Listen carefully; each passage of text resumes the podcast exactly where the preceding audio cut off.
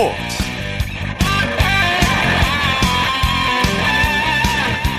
여러분 안녕하십니까 아나운서 이창진입니다 여자 프로농구 KB스타스가 정기리그 우승을 차지했습니다 오늘 청주체육관에서 열린 여자 프로농구 정기리그 삼성생명과의 경기에서 KB스타즈가 75대 69로 이겼는데요.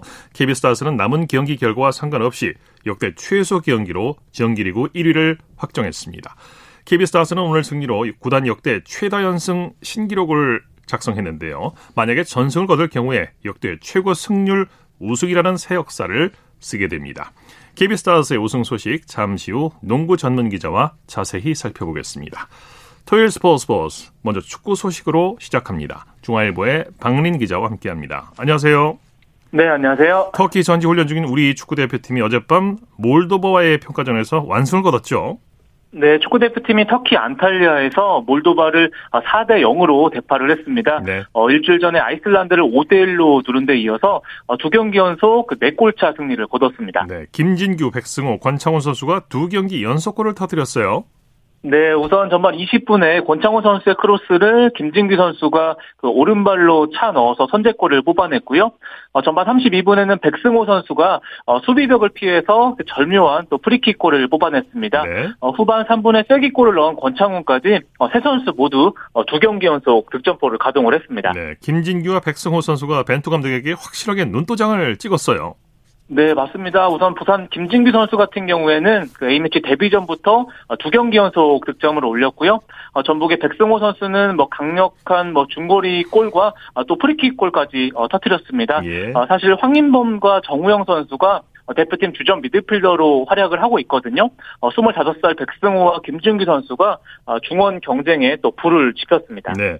대표팀이 K리그 선수 위주로 터키 전지 훈련을 마무리했고 이제 월드컵 최종 예선을 앞두고 있죠.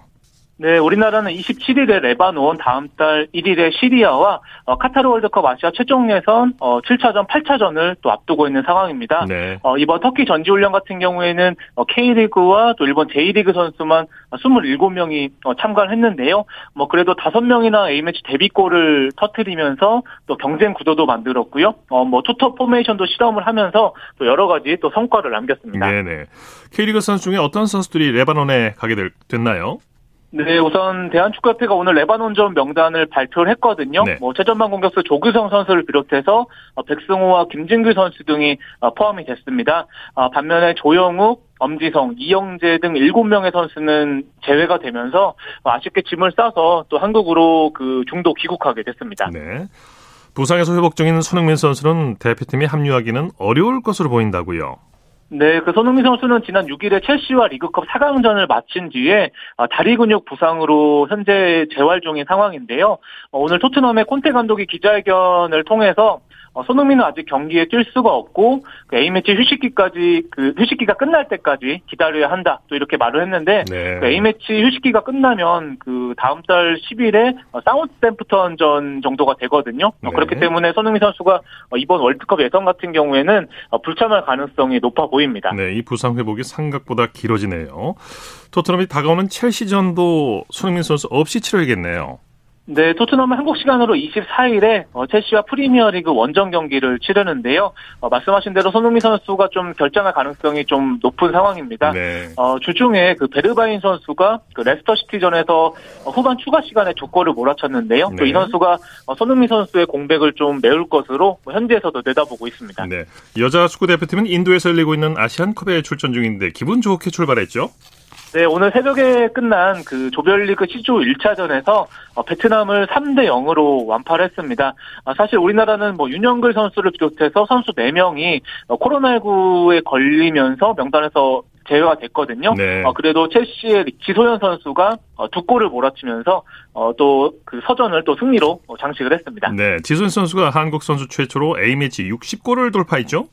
네, 맞습니다. 뭐 지선 선수는 우선 전반 4분에 그 선제골을 터뜨렸고요. 또 2, 2대 0을 앞선 후반 36분에는 어, 페널티킥으로 추가골을 뽑아냈습니다. 네. 어, 사실 뭐 작년 9월에 이미 A매치 59호 골로 어, 차범근을 제치고 그 한국 축구 A매치 최다골 신기록을 세웠고요. 어, 말씀하신 대로 한국 선수 최초로 어, A매치 60호 골도 돌파를 했고 61호 골까지 성공을 했습니다. 네, 우리나라 여자 대표팀은 아시안컵 첫 우승에 도전하는 거죠?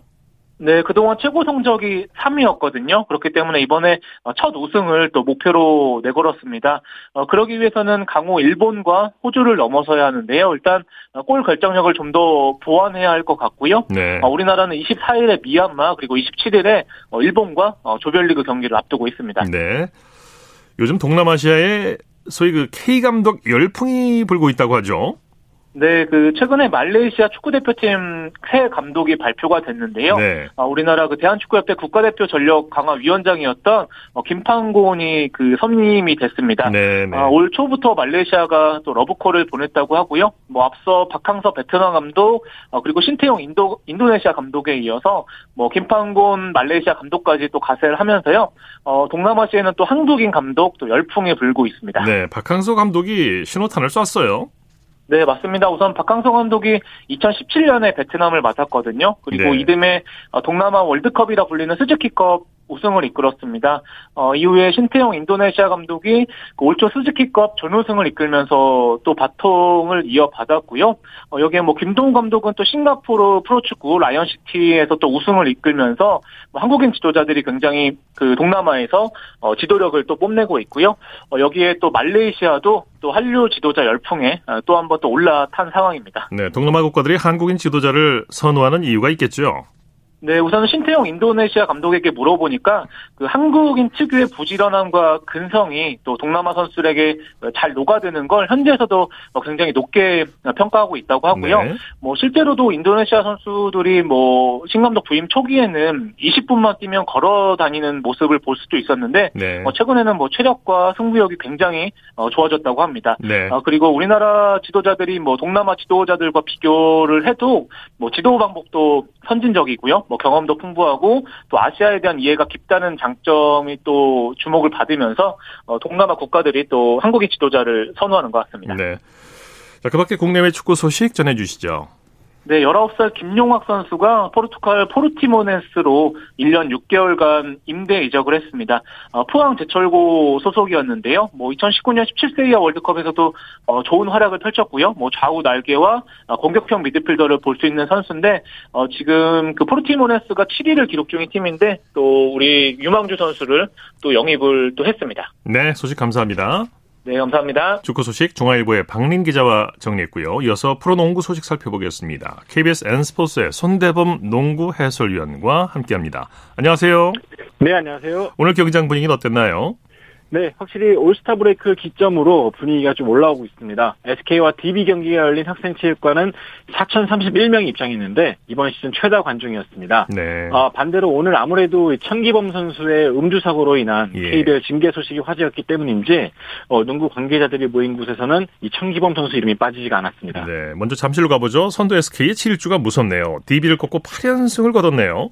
네, 잠실학생체육관에서 열린 SK와 DB 간의 경기는 SK가 101대 92로 승리하면서 8연승을 달렸습니다. 네. 오늘 KT가 패하면서 1위 SK, 2위 KT 간의 격차가 3게임 차로 벌어졌습니다. 양 팀의 매치 포인트가 눈길 끌었는데 SK가 두 마리 토끼를 다 잡았어요. 그렇습니다. 오늘 SK 전희철 감독의 과제는 이 허웅을 어떻게 막느냐였습니다. 이 DB의 허웅 선수가 워낙 뛰어나기 때문인데요. 네. 이 허웅 선수가 오늘 17개의 슛을 던져 5개밖에 넣지 못하는 등 이 SK의 수비가 좀 제대로 먹힌 모습을 보였고요. 어, 반대로 SK는 공격도 잘 풀렸는데 이 최준용을 비롯한 5명의 선수가 두 자리 득점을 올리면서 어, 수월하게 경기를 풀어갔습니다. 네. 어, 이 쿼터에만 33점, 33점을 터뜨리면서 58대 38로 달아나며 어, 승기를 일찌감치 잡았고요. 반대로 DB는 수비는 물론이고 어, 리바운드도 많이 뺏기면서 어, 결국에는 초반에 좀 무너진 것이 아쉬웠습니다. 네. LG와 KT가 맞대결을 벌였죠? 네, 이 경기 역시 화제였는데요. 이 창원에서 열린 LG와 KT 간의 경기는 LG가 85대 70으로 승리했습니다. 어, LG 팬들에게는 의미가 큰 경기인데요. 일단 KT와의 올 시즌 맞대결 첫 승리였고요. 오늘 승리로 단독 6위에 올랐습니다. 그러니까 플레이오프 사정권에 들어간 거죠. 네. 또 LG는 오늘 승리와 함께 2연승 그리고 최근 4경기에서 3승 1패로 상승세를 달렸습니다. 네, 어떤 선수들이 팀 승리를 이끌었나요? 네, 오늘 무엇보다 아센 마레이 선수가 활약을 했는데요. 28득점을 기록했는데 어, 그 와중에 이 남다른 볼 핸들링과 패싱 능력을 보여줬습니다. 어, 아, 남다른 기술로 상대팀을 속이는 모습이 좀 인상적이었죠. 또 이관희 선수가 19득점 그리고 LG의 새로운 복동이로 떠오른 어, 신인 이승우 선수가 어, 10, 아, 7득점에 10리바운드로 선전했습니다. 네. 오리온이 한국가스공사를 상대로 역전승을 거뒀네요. 네, 아주 재미있는 경기였는데요. 어, 고향에서 열렸습니다. 오리온이 87대 83으로 한국가스공사를 꺾고 단독 5위에 올랐습니다. 네. 반대로 가스공사는 최근 5경기에서 어, 1승 4패에 그치며 8위에 머무르게 됐습니다. 네, 오리온이 3쿼터까지 뒤지다가 막판에 매섭게 추격했죠. 네, 사실 이 경기 3쿼터까지만 해도 오리온이 이길 거라 보신 분들이 많지 않았을 겁니다. 어, 3쿼터까지만 해도 18점 차로 가스공사가 앞서고 있었는데요. 네. 어, 그 뒤에 오리온의 뒷심이 무서웠습니다. 어, 지역방어로 가스공사의 공격을 꽁꽁 묶고요. 이대성과 이정현의 외곽슛이 터지면서 점수차가 좁혀졌고요. 어, 또 승부처에서는 한호빈 선수의 외곽이 터지면서 기분 좋은 역전승을 거두었습니다. 네. KCC는 삼성을 상대로 승리를 거뒀네요. 네, 이 전주체육관에서 열린 KCC와 삼성 간의 경기, KCC가 85대 70으로 손쉽게 승리했는데요. 어, 10연패 뒤에 거의 한 달여 만에 2연승에 빠, 2연승을 달리게 됐고요. 네. 삼성은 반대로 원정 16연패에 빠지고 말았습니다. 네, KCC가 완벽한 경기력을 보여줬죠. 네, KCC는 완벽했고 삼성은 무기력했습니다. 네. 어, KCC는 초반부터 25대 8로 앞서갔고요. 반대로 삼성은 1쿼터부터 실책 8개를 범하며 자멸했습니다. 네. 2쿼터가 끝났을 때 스코어가 47대 20으로 어, 일찌감치 크게 벌어졌는데요. 라거나 선수가 17득점에 12리바운드로 좋은 활약을 보여줬습니다. 네. 아까 창기범 선수 얘기해 주셨는데 KBL이 음주운전을 한 삼성 창기범 선수에게 중징계를 내렸네요. 그렇습니다. 삼성이 또 한번 좀 구설수에 오르게 됐는데요. 어, 삼성은 어제였죠. 이 천기범 선수가 음주운전에 적발이 되면서 좀 분위기가 다운됐는데요. 어, KBL이 재빨리 재정위원회를 열어서 이 천기범 선수에게 54경기 출전 정지 그리고 제재금 1천만 원과 사회봉사 120시간이라는 중징계를 내렸습니다. 네네. 54시 어, 한 시즌에 54경기니까요. 아마 다음 시즌 중반까지는 이 천기범 아. 선수를 볼 수 없을 것 같습니다. 예. 여자 프로농구 살펴보죠. 어, KB스타스 삼성생명을 꺾고 정규리그 1위를 확정했죠. 그렇습니다. 홈에서 아주 기분 좋은 우승을 확정 지었는데요. KB가 삼성생명을 75대 69로 꺾으면서 정규리그 1위를 확정 지었습니다. 네. 어, 구단 최다 연승인 14연승 그리고 남은 6경기 결과와 상관없이 23승 1패로 대단합니다. 최단 기간 네. 우승을 확정 지었습니다. 예, 예. 박지수와 강희슬이 합작해서 정규리그 우승을 확정 지었죠. 네, 박지 선수가 24득점으로 좋은 활약을 보여줬고요. 네. 또 강희슬, 김소담, 심성영 등의 외곽 지원도 활발했습니다. 네, KBS의 이런 기록, 이런 어, 성적의 비결이 뭐라고 생각하십니까? 네, 역시 가장 중요한 것은 강희슬 선수의 합류인데요. 어, 네. 지난 시즌 FA로 합류한 강희슬 선수가 이 외곽에서 박지 선수의 부담을 덜어준 점이 가장 큰 효과를 봤다고 보는데요. 아무래도 박지수에게 쏠리던 수비 부담을 좀 털어주면서 어, 또 다른 해결사가 등장했다고 평가를 받고 있습니다. 예. NBA 소식 살펴볼까요? 골든 스테이트가 휴스턴을 상대로 진땀승을 거뒀네요. 네, 골든 스테이트와 휴스턴 간의 경기 105대 103으로 골든 스테이트가 승리했는데요. 어, 사실 하위 팀인 휴스턴이 마지막까지 골든 스테이트를 물고 넘어졌지만 이 스테픈 커리 선수가 결정적인 winning shot을 터뜨리면서 어, 팀의 승리를 도왔습니다. 네. 어, 커리 하면 또 NBA 최고의 슈터인데 사실 버저가 울림과 동시에 역전승을 역전슛을 넣은 건 처음이거든요. 아무래도 커리에게도 월드 워리어스 팬에게도 좀 잊지 못할 하루가 될 것 같습니다. 네, defending champion과 동부 컨퍼런스 1위의 대결답게 밀워키와 시카고가 치열한 경기를 벌였죠. 그렇습니다. 밀워키 벅스와 시카고 불스 간의 경기, 어, 밀워키가 94대 90으로 승리를 거뒀는데요. 이 아데토쿤보 선수가 30득점에 12리바운드로 활약을 해줬습니다. 어, 이 경기 역시 3쿼터까지 굉장히 치열하게 흘러갔었는데 역시 가용 인원이 좀 더 많았던 밀워키 벅스가 뒷심을 발휘했습니다. 네, 그 밖의 경기 소식도 정리해 주시죠.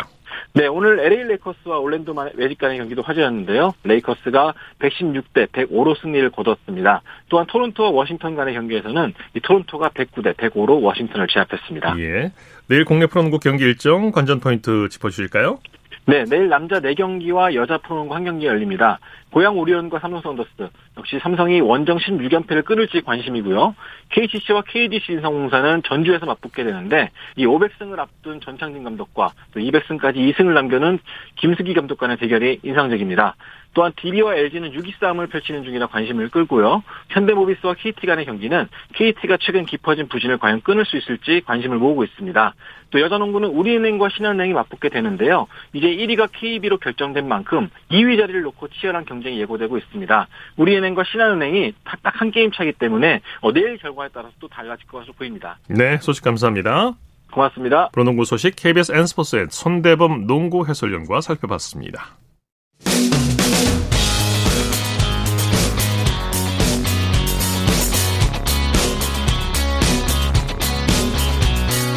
따뜻한 비판이 있습니다. 냉철한 분석이 있습니다. 스포츠 스포츠 토요일 스포츠 스포츠 생방송으로 함께하고 계십니다. 9시 35분 지나고 있습니다. 이어서 프로배구 소식 전해드립니다. 스포츠 동아의 강산 기자와 함께합니다. 안녕하세요. 네, 안녕하세요. 내일 프로배구 올스타전으로 인해서 오늘은 경기가 열리질 않았죠? 네, 오늘은 경기가 열리지 않았고요. 내일 이제 광주 페퍼 스타디움에서 V리그 올스타전이 열립니다. 네. 20일 오후 2시 연맹 통합 티켓 예매처에서 티켓 예매를 시작했는데요. 1분 만에 2,679장의 네. 표가 모두 팔려 나갔습니다. 1분 만에. 코론- 네. 그렇습니다. 코로나19 여파로 정원이 50%밖에 받을 수가 없기 때문에 더 빠르게 매진된 측면이 있습니다. 네, 놀랍군요. 네. 코로나19로 어, 프로배구 올스타전이 무려 3년 만에 열리게 되는 거죠? 네, 그렇습니다. 가장 최근 V리그 올스타전은 2019년 1월 대전에서 열렸습니다. 네. 무려 3년 만의 개최인데요. 올해 올스타전이 광주에서 열리는 배경은 신생팀 광주 페퍼저축은행의 창단을 기념하는 의미고요. 이는 V리그 최초로 팀 네이밍을 가진 체육관에서 경기를 한다는 의미가 있습니다. 네. 또 팬과 선수 모두가 올스타라는 의미를 담은 위, 올스타스란 슬로건도 눈에 띕니다. 네. 올 시즌 남녀 올스타 1위는 어떤 선수가 음. 선정됐나요? 네, 이번 올스타전에서 최다 득표를 차지한 선수는 한국전력의 신영석, 그리고 여자분은 IBK 기업은행의 김희진입니다. 네. 뭐 김희진 선수는 올림픽 4강 신화의 주역이고 또 11만 표가 넘는 득표 수를 기록하면서 남녀 통틀어 역대 최다 득표자가 됐는데요. 뭐 여러 가지로 이번 올, 올스타전이 좀 관심을 모으고요. 특히 여자부의 양효진 선수를 또 주목해 볼 만한데요. 올스타전의 기록 왕입니다. 네. 블로킹과 서브에서 여자부 누적 1위에 자리하고 있습니다. 네. 이번 올스타전에서는 특히 팬들과 소통하는 이벤트를 많이 하는 것 같아요. 네, 그런 이벤트가 또 팬들에게 얼마나 큰 즐거움을 줄 수 있을지가 관건인데요. 특히 선수들이 본인의 이름이 아닌 팬들이 지어준 별명이 담긴 유니폼을 착용하고 출전하는 게 눈에 띕니다. 네. 뭐 5일 동안 온라인 접수를 통해서 굉장히 많은 그 네이밍이 공모가 됐는데요. 김희진 선수는 곰돌희 그리고 군 전역 후에 코트로 복귀한 서재덕은 돌아온 더큐리 등의 유쾌하고 기발한 별명들이 선정이 됐습니다. 네네. 이거 아주 재밌을 것 같은데 올스타전의 백미 남녀 혼성 경기는 어떻게 펼쳐집니까? 네, 2세트에 펼쳐집니다. 아. 뭐 기존에 보지 못했던 색다른 재미를 선사할 처음이죠. 예정인데요. 혼성은? 2019년에 있었나요? 이제 섞여서 경기를 하곤 했었는데 이렇게 네. 공식으로 이- 진행이 되기 때문에 더 아. 많은 팬들의 기대를 모을 거고요. 네. 굉장히 많은 하이라이트 필름을 만들어낼 수가 있습니다. 또 포지션 파괴로 리베로 선수들이 공격 득점을 올리기도 하고 남자 선수들의 서브를 여자 선수들이 받아 올리는 기상천외한 장면들도 굉장히 많이 나올 네, 것으로 네. 기대를 하고 있습니다. 재밌을 것 같습니다. 그리고 스파이크 서브 king and queen contest에는 어떤 선수들이 참가합니까? 네, 여자부에서는 GS 칼텍스의 모마, 흥국생명의 정윤주, IBK 기업은행의 김희진, 도로공사의 네. 박정아, 인삼공사의 이소영 등이 출전하고요. 남자부는 대한항공의 임동혁, 우리카드 나경복, OK금융그룹 조재성을 비롯해 서브 1, 2위인 KB스타즈, KB손해보험의 케이타와 삼성화재의 러셀이 나섭니다. 네. 그 3년 만에 열리는 올스타전이라 그 밖에도 다양한 이벤트를 준비하고 있다고 하죠. 네, 맞습니다. 뭐 경기장을 방문하는 팬들을 위한 이벤트도 굉장히 많이 마련되어 있는데요. 네. 선수들이 즉석에서 팬들의 소원을 들어주기도 하고 또 팬들이 치어리더의 춤을 따라하는 challenge도 열립니다. 특히 최근에 댄스 경연 프로그램에서 굉장히 큰 인기를 얻었던 그룹 홀리뱅의 공연도 또 준비가 돼 있고요. 네. 뭐 이외에도 대한항공과 GS칼텍스 지난 시즌 우승팀의 후원으로 초중등 학생 베스트 6 선수들에 대한 장학금 전달식 등 굉장히 의미 있고 또 따뜻한 행사들도 굉장히 많이 진행되니까요. 네. 또 지켜봐 주시면 좋을 것 같습니다. 네, 소식 감사합니다. 네, 고맙습니다. 프로배구 소식 스포츠 동아의 강산 기자와 함께했고요. 이어서 한 주간 이슈가 됐던 스포츠계 소식을 집중 분석해보는 최동호의 스포츠 칼럼 시간입니다. 베이징 동계올림픽이 13일 앞으로 다가왔습니다. 하지만 코로나19로 인해서 예년에 비해 관심이 크게 떨어지고 있는데요. 스포츠맨과 최동호 씨와 함께 이유를 분석해 보겠습니다. 안녕하십니까? 예, 안녕하세요. 뭐 도쿄올림픽도 그랬습니다만 실제 여론조사에서도 베이징 동계올림픽에 관심이 없다는 응답이 높았다고 하죠. 어, 예, 그렇습니다. 이 베이징 동계올림픽이 2월 4일 막을 올리죠. 어, 예년 같았으면 뭐 지금쯤 이 방송사에서 이 올림픽 예고 방송도 나가고 네. 뭐 언론사에서 이 올림픽 준비 상황 등을 특집 기사로 많이 내보내는 게 정상인데 어, 지금 이제 분위기가 전혀 그렇지 않습니다. 언론의 관심도 줄었고요. 또이 실제로 우리 국민들의 올림픽에 대한 관심도 좀 줄었습니다. 네네. 이 지난 18일부터 20일까지 한국갤럽이 어, 전국의 성인 1,002, 어, 1,002명을 대상으로 해서 자, 베이징 동계올림픽에 관심이 있느냐라고 물어봤거든요. 32%만이 관심 있다라고 예. 두고 답했고요. 무려 65%가 이제 관심 없다 이렇게 응답을 했습니다. 네. 이번 조사는 아, 신뢰 수준 95%의 표본 오차 자, 플러스 마이너스 3.1% 포인트입니다. 네, 국민들이 이제 코로나19로 스트레스를 받고 있다는 반증이기도 한데 예. 관심이 있다고 응답한 게 32%에 불과하다는 게 놀랍기도 한데요. 이 32%가 어떤 정도 수치인지는 역대 올림픽과 비, 역대 올림픽과 비교해 봐야지 알 수 있을 것 같은데 과거에는 어땠습니까? 어, 그 직전 대회였던 2018년 평창 동계올림픽이 이제 71%가 관심이 있다 이렇게 대, 어, 대답을 했거든요. 그렇군요. 근데 뭐 평창 대회 같은 경우에는 뭐 이 국내에서 열린 올림픽이니까 이제 관심을 받을 수밖에 없었다라고 보고요. 네.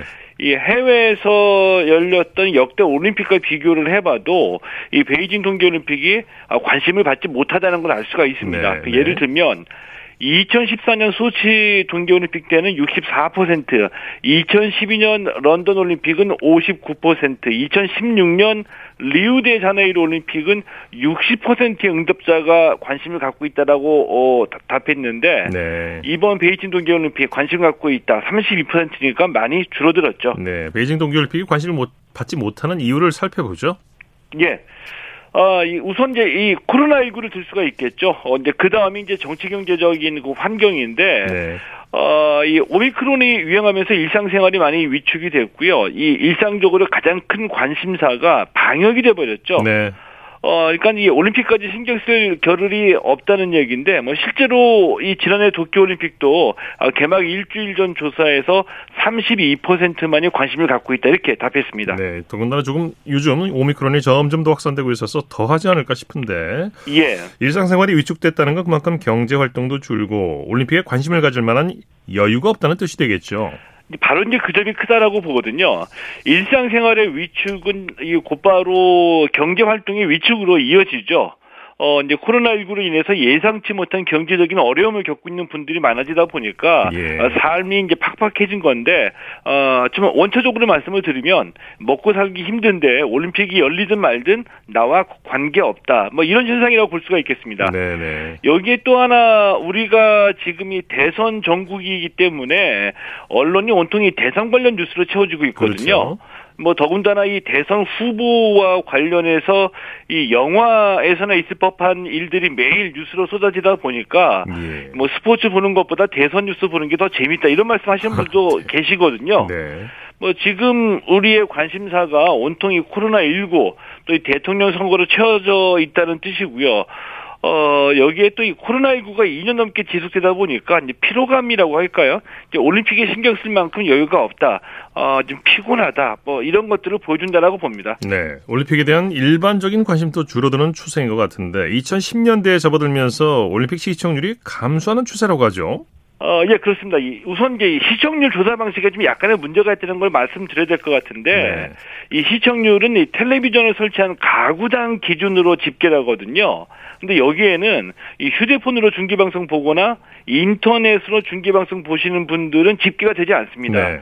아, 때문에 우선 이 과연 우리 국민의 몇 퍼센트가 올림픽을 시청했는지 정확하게 집계되지 않는다라고 볼 수가 있는데 어, 이 전통적인 시청률 집계를 보면은 올림픽 시청률이 2010년대에 들면서 계속 감소하고 있거든요.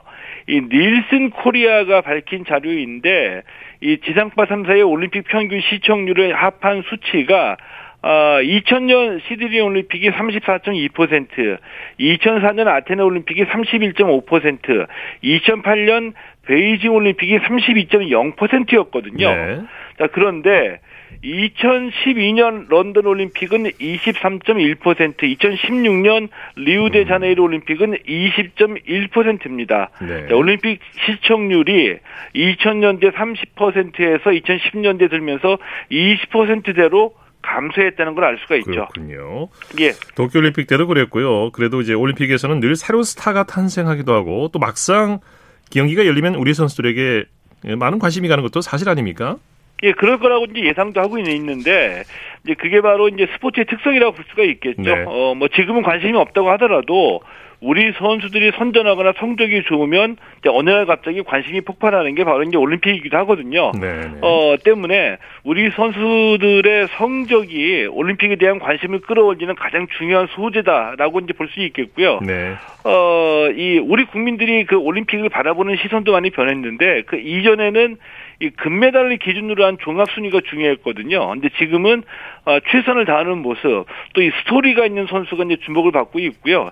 선수들 입장에서 잊지 말아야 될 거, 어, 마음가짐. 우리가 보통 이제 attitude라고 얘기를 하죠. 네. 이 단순히 선수가 아니라 이 스포츠맨으로서의 마음가짐을 우리 국민이 중요하게 보고 있기 때문에 이 스포츠맨의 페어 플레이에서 벗어난다면 아무리 좋아도 어 아무리 성적이 좋아도 외면당할 수 있다 이런 말씀 좀 드리고 싶습니다. 네, 좋은 말씀 감사합니다. 최동호의 스포츠 칼럼 스포츠 평론가 최동호 씨와 함께했습니다. 고맙습니다. 예, 고맙습니다. 쳤다 하면 홈런이고 슛 없는 한편의 드라마. 그것이 바로 그것이 바로 손에 잡힌 우승 트로피. 목에 걸린 그 배달. 너와 내가 하나 되는. 그것이 바로 그것이 바로 그것이 바로. 꿈꾸던 스포츠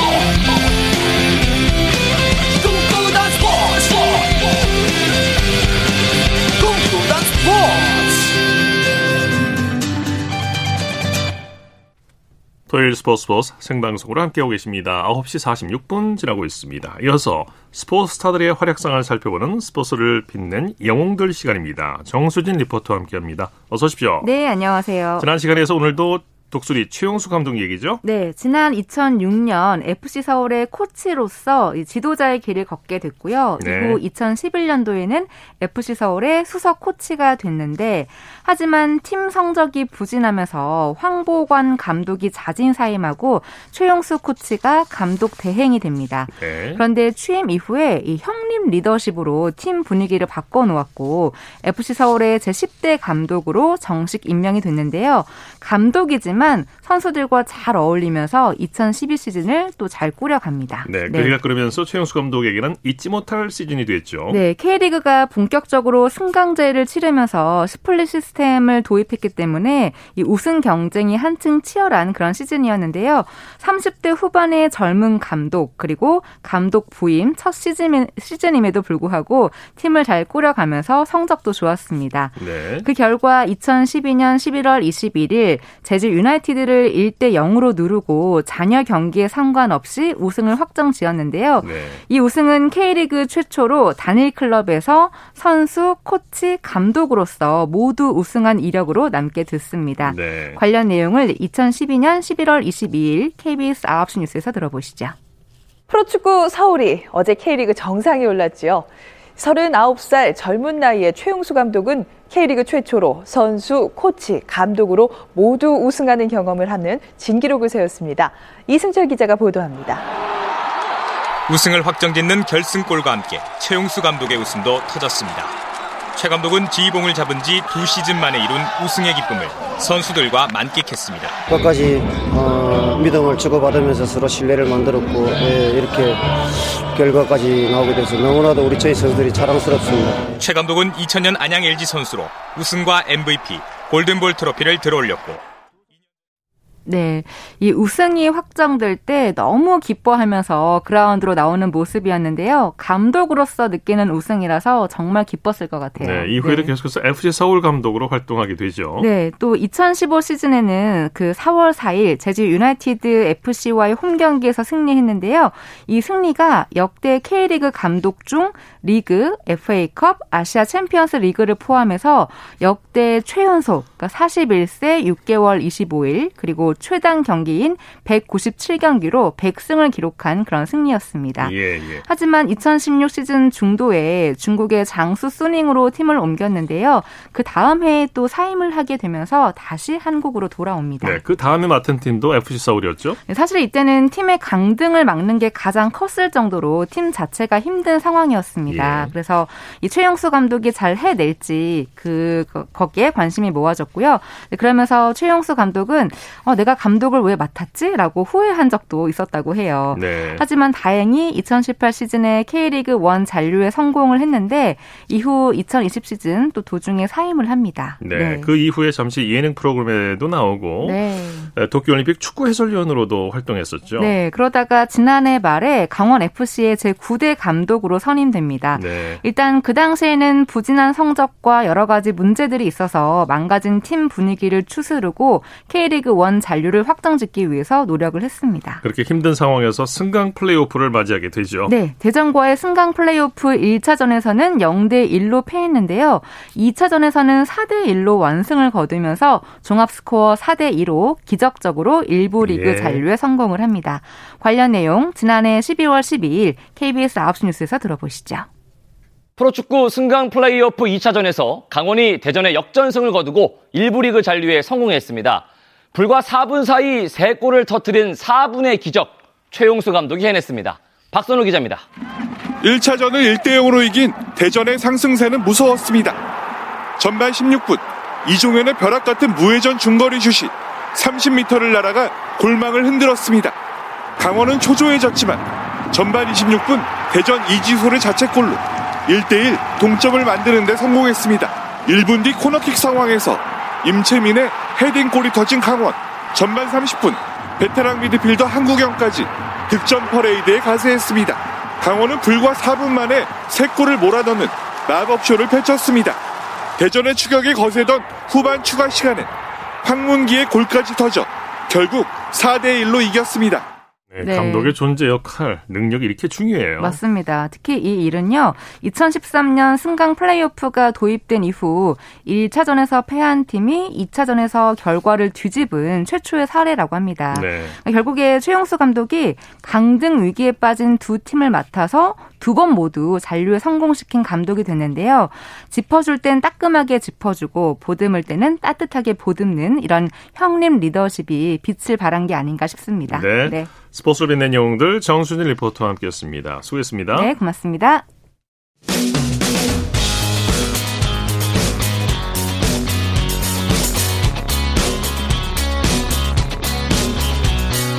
따뜻한 비판이 있습니다. 냉철한 분석이 있습니다. 스포츠 스포츠 이어서 한 주간의 해외 스포츠 소식 정리합니다. 월드스포츠 연합뉴스 영문뉴스부의 유지호 기자입니다. 안녕하세요. 네, 안녕하세요. 백신 거부로 어, 접종 거부로 호주 오픈 출전이 무산된 조코비치가 유럽에서 열리는 대회에도 뛰지 못할 수 있다고 하죠. 네, 페드로 산체스 스페인 총리가 어, 지난 17일 조코비치가 4월 말 열리는 마드리드 오픈에 출전하려면 스페인 방역 수칙을 지켜야 한다고 했습니다. 또 스페인 방문 중인 올라프 숄츠 독일 총리 역시 각 나라가 적용하는 규칙은 반드시 준수, 준수 돼야 한다고 강조했는데요. 네. 어, 스페인의 경우 현재 백신 접종을 의무화하고 있지는 않지만 72시간 음성 검사서 또 백신 접종 증명서 또는 이 코로나19 확진 뒤 완전 회복됐다는 증명서 중 하나를 소지하도록 요구하고 있습니다. 네. 어, 조코비치는 세르비아인이지만 스페인 남부 휴양지 마르베아에도 집을 소유하고 있는데요. 또 이 선수가 다음 메이저 대회인 5월 프랑스 오픈에도 출전하지 못할 가능성도 있는데요. 어, 록사나 마라, 마라시에네아누 교육부 산하 체육 담당 장관은 프랑스에서 열리는 각종 대회에 참가하려면 모든 선수가 코로나19 백신을 접종해야 한다고 했습니다. 네. 멜버른에서 열리고 있는 호주 오픈 여자 단식에서 오사카 나오미의 2연패 도전이 불발됐다고요? 네, 오사카가 지난 21일 3회, 열린 3회전에서 아만다 아니시모바와 2시간 15분 접전 끝에 세트 스코어 1대2로 패했는데요. 2019년과 작년 대회 우승자인 오사카는 일찌감치 떨어지면서 이 세계 1위이자 호주 출신인 애슐리 바티의 호주 오픈 첫 우승 도전이 좀 수월해졌습니다. 네. 바로 아니시모바의 16강 상대가 됐는데요. 어, 바티는 아니시모바와 2019년 프랑스 오픈 준결승에서 한 차례 맞붙어서 어, 당시 세트 스코어 2대 1로 역전승한 바 있습니다. 네. 어, 바티가 이 기세를 몰아서 결승까지 이어가 생애 첫 메이저 대회 우승을, 차, 우승을 차지한 적이 있었습니다. 네. 미국 NBC 방송이 베이징 동계올림픽에 중계팀을 파견하지 않기로 했다고요? 네, 미국 신문 USA 투데이가 지난 20일 NBC 스포츠의 그레그 휴스 수석 부회장의 말을 인용해서 NBC가 코로나19로 인해 베이징 중, 베이징 올림픽에 중계 아나운서와 해설자를 베이징에 보내지 않는다고 네. 보도했습니다. 원래는 피겨 스케이팅과 알파인 스키, 스노보드 종목 등의 현지 중계팀을 파견할 예정이었는데요. 이 대신에 미국 NBC 스포츠 본사에서 중계 방송을 진행한다고 합니다. 네. 어, 메인 캐스터인 마이크 티리코는 대회 초반에 베이징에서 개회식 등을 중계하다가 2월 13일 미국 슈퍼볼 중계에 맞춰서 돌아갈 예정이고요. 어, NBC는 지난해 도쿄올림픽 때도 대부분의 종목을 미국에서 중계했지만 이 육상, 수영, 체조 등의 종목은 도쿄 현지에서 중계팀을 꾸린 바 있습니다. 네. 베이징 동계올림픽에 출전하는 선수들이 중국 인권 문제를 공개적으로 거론했다가는 처벌받을 것으로 보인다고요? 네, 베이징 동계올림픽 조직위원회 국제관계부 양시 부국장이 지난 19일 BBC와 인터뷰에서 올림픽 정신, 특히 중국법과 법규에 위반되는 어떤 행동과 발언은 처벌 대상이라고 했습니다. 네. 위반 시에는 경기장 출입증도 취소될 수 있다고 했는데요. 이 발언은 올림픽 참관 선수들에게 인권 발언의 위험성을 경고한 국제인권단체 휴먼라이츠 워치 브리핑 이후에 나온 것입니다. 어, 미국을 비롯한 몇 개 국가들이 중국 정부의 신장 위구르 지역의 인권 탄압을 문제 삼아서 이 베이징 올림픽 외교적 보이콧을 선언한 바 있었죠. 어, 이로 인해서 중국과 서방 국가의 외교 갈등이 심화됐는데요. 어, IOC는 도쿄올림픽 때는 선수들이 기자회견 때 정치적 의사를 표시할 수 있도록 했는데 이런 완화 방침이 베이징 대회에서도 유효할지는 아직은 미지수입니다. 네. 베이징 동계올림픽 성화 봉송이 대회를 앞두고 사흘 동안만 진행될 예정이라고요.